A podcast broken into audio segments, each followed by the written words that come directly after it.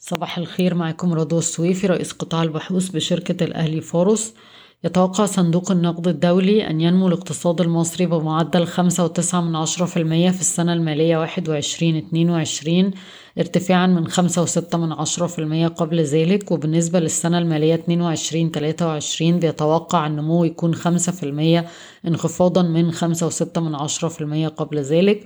وأشار الصندوق في أحد اجتماعاته إلى أن مصر حصلت على تمويل سريع دون الدخول في مزيد من التفاصيل. وفي نفس الوقت راجع صندوق النقد توقعاته للنمو العالمي من ستة واحد من عشرة في المية في عشرين واحد وعشرين لتلاتة وستة من عشرة في المية في كل من آه الأعوام عشرين اتنين وعشرين وتلاتة وعشرين نتيجة لتأثير آه الحرب على أوكرانيا والعقوبات على روسيا. كشف وزير المالية عن تشكيل لجنة برئاسة وزارة التخطيط لتقييم الاقتراض الخارجي في مصر وللسيطرة على النمو فيه ليكون في أضيق الحدود مع إعطاء الأولوية فقط للمشروعات التي تدخل في أولويات الدولة.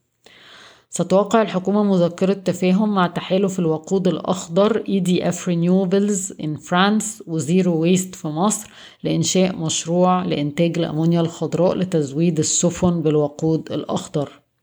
وكشف وزير النقل عن وجود خطط مصرية قطرية لتنفيذ مشروعات كبرى في مجال المواني والنقل البحري والنقل الأخضر.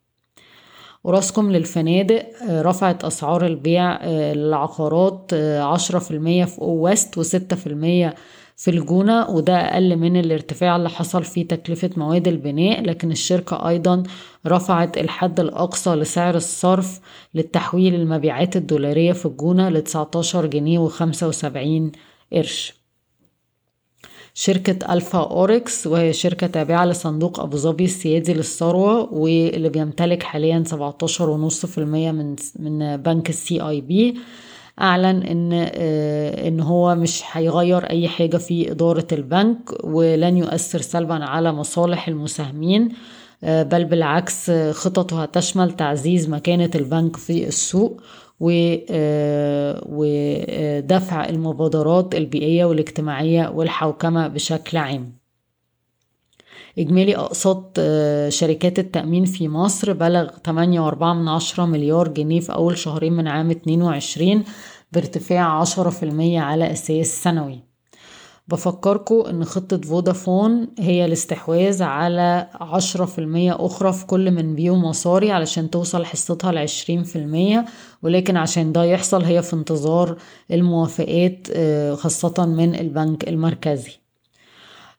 معظم شركات السيارات المشتركة في برنامج إحلال المركبات للغاز الطبيعي طلبت رفع أسعارها وبفكركم إن أي حد مشارك في البرنامج ممكن يطلب رفع أسعار بنسبة تصل إلى عشرة في المية إذا كان هناك مبرر لذلك.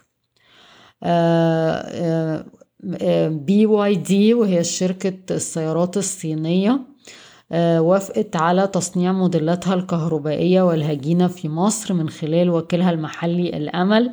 وحاليا بتدرس إيه هي الموديلات اللي هيتم تصنيعها محليا والشركة هتستورد سيارات BYD كهربائية لاختبار استجابة السوق اولا قبل اتخاذ قرار بشأن الإنتاج المحلي.